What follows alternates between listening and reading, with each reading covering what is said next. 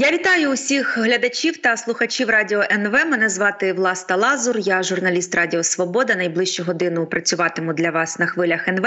І в першій е, годині, в першій частині нашого ефіру, ми будемо говорити про е, гучну справу Міноборони. Це історія про те, як Міноборони уклало контракти з маловідомою фірмою Львівський арсенал. Це було ще осінню, торік, і е, точніше, два роки тому, в 2022 році, Міноборони перерахувало майже 100% 100% е, грошей, а зброї у відповідь не отримало. І От зараз е, триває судова тяганина. І один із фігурантів цієї справи, колишній топ-чиновник Міноборони Олександр Лієв. Він заявив, що він е, ну він, по перше, відкидає всі звинувачення. А по-друге, він сказав, що він готовий піти на публічний поліграф, щоб довести свою невинуватість. До нашого ефіру вже долучився Віталій Шабунін, голова центру протидії корупції. Доброго ранку, Віталію. Доброго ранку, і хотіла додати, і Віталій також дуже активно стежить за кар'єрою е, Олександра Лієва від самого початку. Що ви на це скажете? Щось дивіться, людина каже, що вона на поліграф готова піти. Чи не є це все таки свідченням того, що може він все таки аж не настільки винуватий, як стверджує слідство? Хай людина йде на куди хоче. Я нагадаю, хто такий Лієв е, рік тому назад. Е, ми разом з колегами-журналістами Яніною Соколовою, е, Валентиною Самар, це кримська журналістка, і колегами з інших медіа, їхніми колегами з інших медіа, викинули Лієва з посади ключової закупівельної посади зброї в Мінобороні. А знаєте, як ми його викинули? Ми просто оприлюднили відео, на якому він голосом через рот, пробачте за армійський термін, виправдовує кримський псевдореферендум окупаційний. Ну і ми далі розписали його зв'язки з русскими. Немає чого придумати голосом через рот. Нічого так однозначно, ми русські, є, ментально близькі, ну весь цей тришняк російський. Після цього його були змушені викинути з посади. І вже зараз вилазять всі, всі ті схеми, які він на тих посадах намутив. Хай іде куди хоче. Зараз є багато зловживань поліграфу, є кримінально-процесуальний кодекс. Він не передбачає поліграф. В жодній країні не передбачає. Бо якщо людина тренована, або поліграфолог хоче підіграти, або не тренований нормально, то поліграф це пусте місце. Все, що мене цікавить, було озвучено на суді по запобіжному заходу, а озвучено було більш ніж достатньо. Давайте про факти. Фактом є те, що Лієв підписав документи на предоплату мільярда 300 мільйонів на постачання 100 тисяч мінометних пострілів восени 22-го року. Фактом є те, що Збройні Сили України цих 100 тисяч мінометних пострілів не отримав. Це залізобетонні факти, з якими не можна сперечатися, бо є документ, відсутність поставки, і є вже навіть рішення суду, яке зобов'язує ці гроші повернути. Фактом є те, що Ліїв і Накур, його підлеглий, який потім замінив його на посаді, підписали угоду з тими в цепочці постачальників, хто вже раніше кидав Міністерство оборони, не поставляючи товар. Наприклад, Згідно контракту, ця ж компанія мала поставити, яка була в цепочці виконавців, 18 тисяч бронежилетів. Поставила 2,5. Мала поставити 18 тисяч тактичних шоломів. Поставила 4 тисячі. І з ними підписують після цього всього контракт на 100 тисяч мінометних пострілів. Ліві Накур підписали договір з компаніями, в постачальників яких була людина, яка була фігурантом кримінальних проваджень в інших справах непостачань Мінобороні. Вибачте мене, будь ласка, для чого мені поліграф? Ви ви, ви згадали прізвище е, Нахкура, Томас Нахкур. Це людина, яка наскільки я розумію, після того як е, звільнили чи звільнився е, Лієв з Міноборони, на його місце призначили Томаса Нахкура, і тепер вони обоє з Лієвим на лаві підсудних. Якось так. Ви праві на 100%. І вчора буквально суд визнав підозру Накхуру обґрунтованою і застосував до нього запобіжний захід. Так само в кейсі з Лієвим суддя публічно сказав, що підозра обґрунтована. Тому мені начхати на поліграф Лієва. У мене є факти. Більше того, в графіку поставок у тих 100 тисяч мінометних пострілів 20 тисяч мали бути поставлені якраз в момент, коли під Бахмутом творилося пекло. І ми не отримали ці мінометні постріли. Тому я щиро бажаю і Ліву, і Накхору, і тим, хто їх захищають, потрапити в піхотний бій без мінометної підтримки. Не на поліграф, в піхотний бій.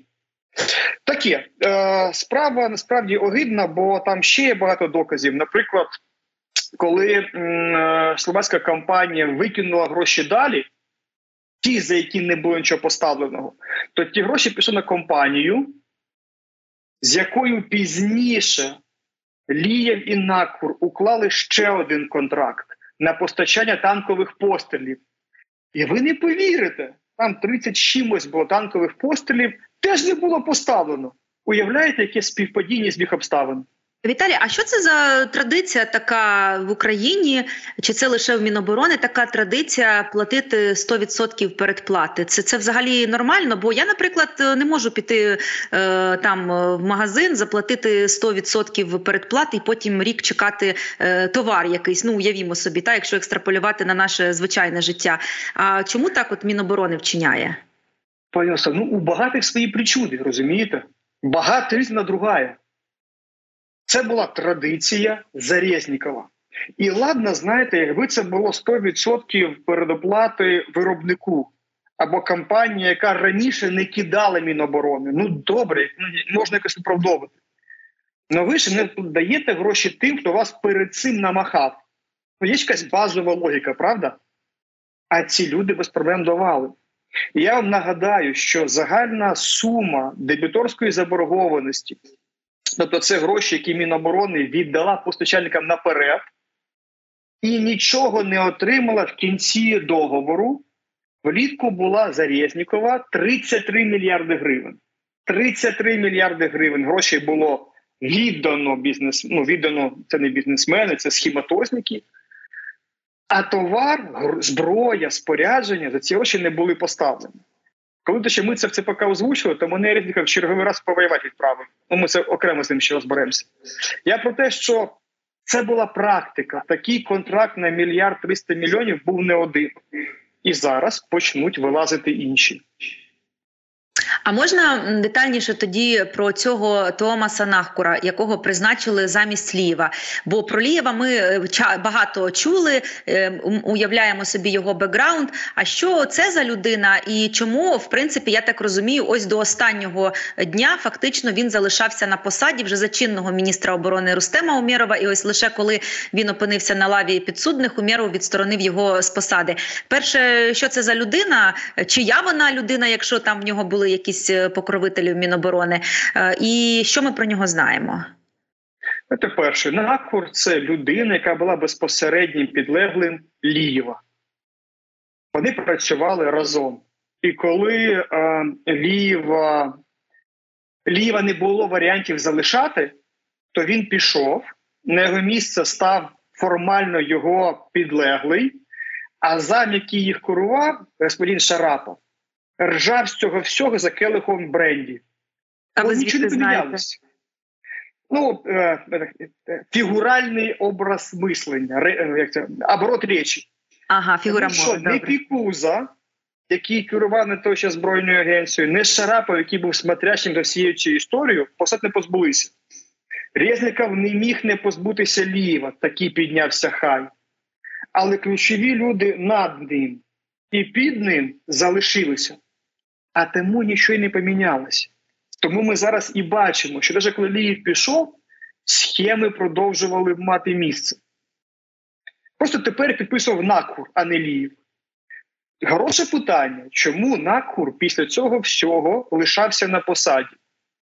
Ну, бо схема, де очевидно його присутність, де є його підписи, тільки зараз стала вилізла в паблік. І ця схема, дякуючи ну, Добре, що вона влізла не вилізла не просто журналістським розслідуванням, а конкретною підозрою. Якість підозри і неадекватні дії старих правоохоронних органів можемо окремо проговорити. Але це вже підозра.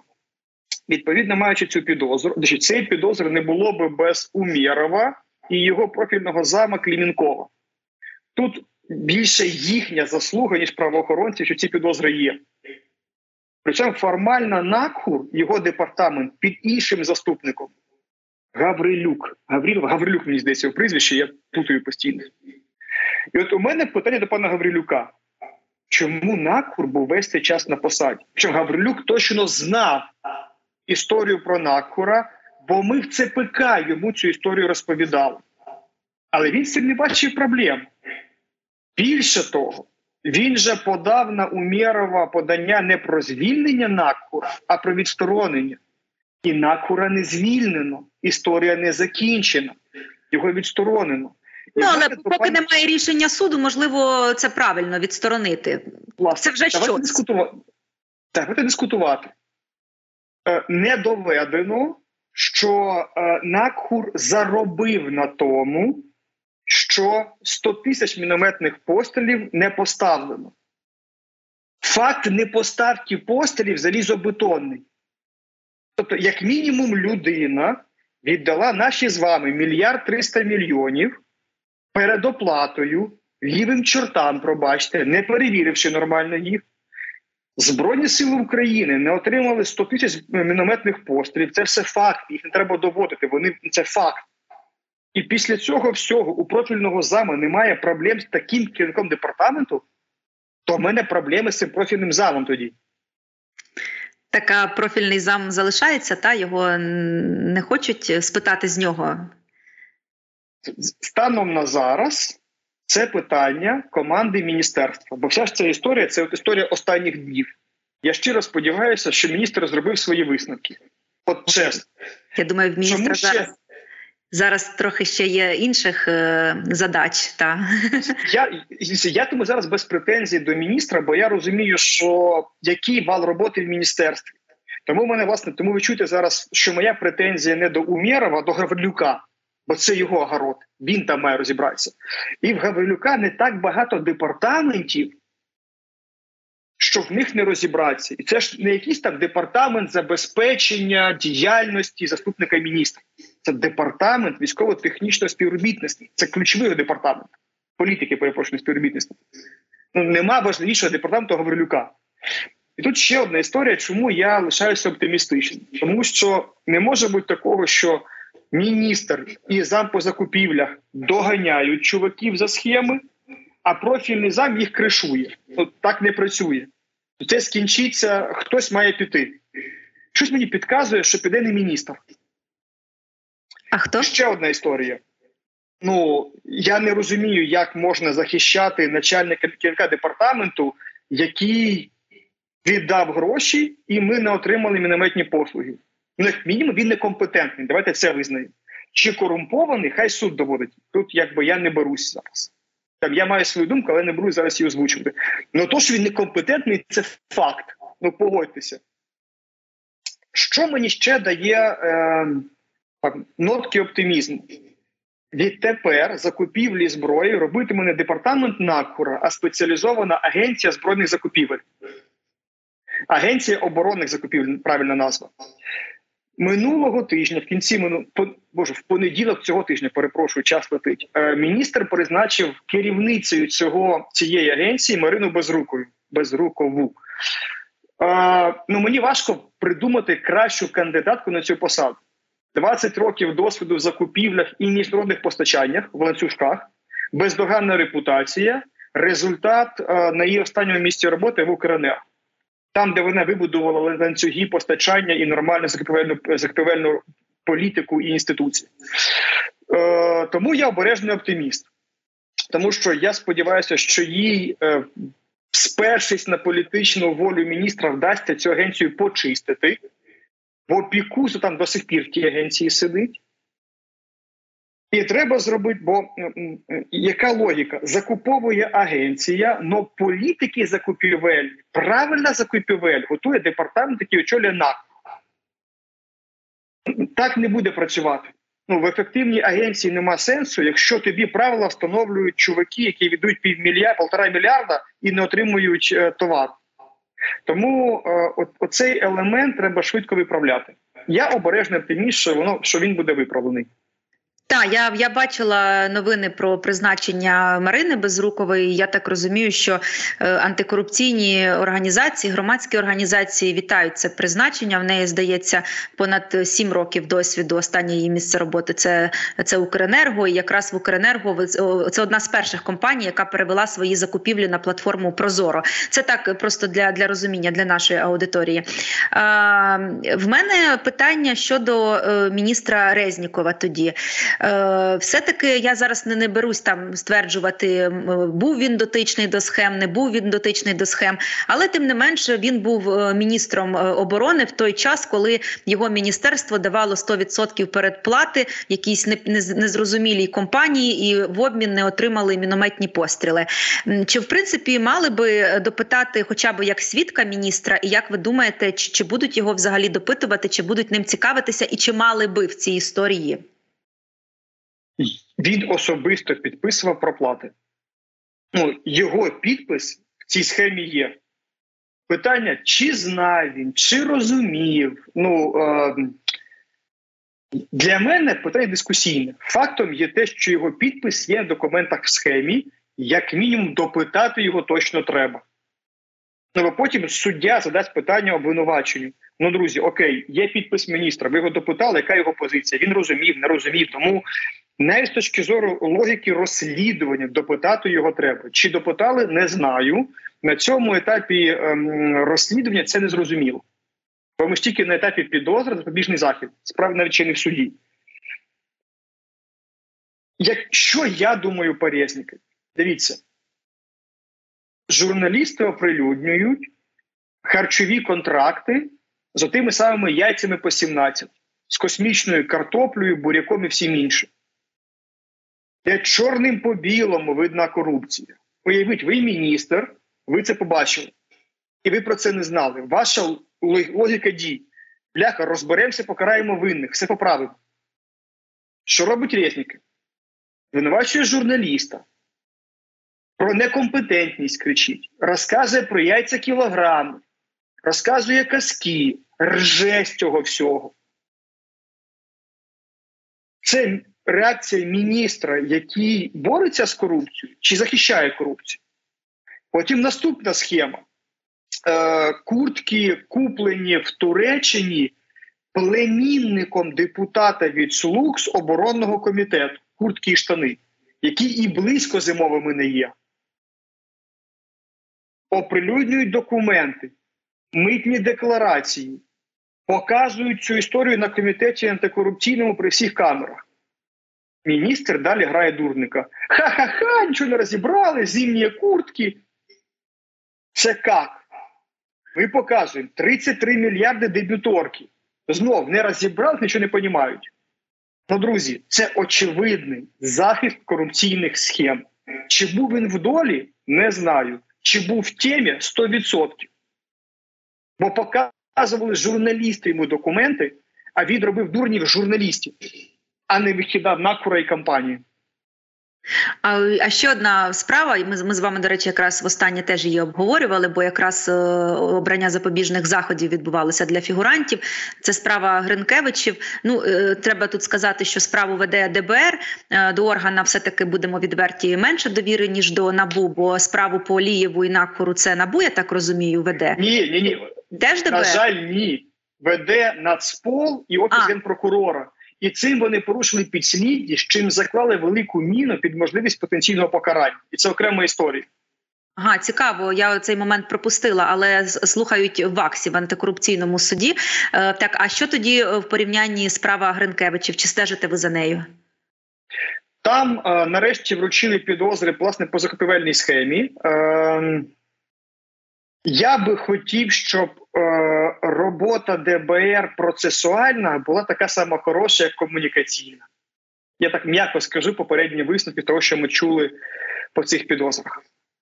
А в історії конкретно з Лівим і Накхуром офіс генпрокурора свідомо, я наголошу, свідомо порушив підслідність чим заклав величезні проблеми в подальшому в притягненні до відповідальності. Навіщо офісу генпрокурора свідомо це робити? Що в генпрокуратурі є ті, хто хочуть Лієва покривати чи захищати?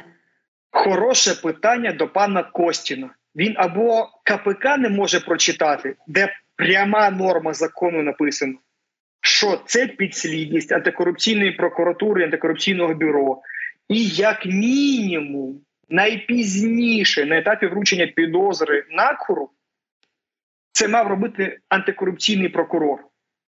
І коли вони спецом цього не зробили, то вони, усвідомлюючи всі проблеми, поставили під загрозу покарання. А знаєте, чому Костін це зробив? По підозрі вручали, коли сюди приїхали аудитори США. Ці три аудитори: так, так. Хотілося замалюватися хлопцям. Просто безголові пантовщики замалювалися. Так, а що тепер? Який, який ризик? Ну слухайте, справа в суді. Справа вже в суді і так. Справа не в суді. Власне, в суді тільки запобіжний захід. Так. Тобто, сама справа ще в суд не передана. Ще Ага. до передачі в суд добрий шмат розслідування. А тепер, бо на першому суді запитали прокурора: друзі, ну ви ж бачите суб'єкта, ви бачите величину хаб- е, величину втрат потенційних. Чому тут немає антикорупційної прокуратури, антикорупційного бюро? І прокурор внятно не дав відповідь. І тому зараз ну, е, є дуже поганий сценарій. Наприклад, суд скаже: збиралися докази неуповноваженим органом, відповідно, докази є незаконними. Кінець справи. Або суд скаже: дивіться, окей, до, вручала підозру не та процесуальна особа, просто пер, віддайте справу в НАБУ САП і хай перевручить підозру. Це найпозитивніший сценарій. Ми чекаємо повних текстів рішень суду. Бо перший е, текст буде в п'ятого, а другий сьомого. Угу. До ну цього так, давайте, давайте будемо відверті. До офісу генерального прокурора теж все таки менше довіри ніж ніж до набу.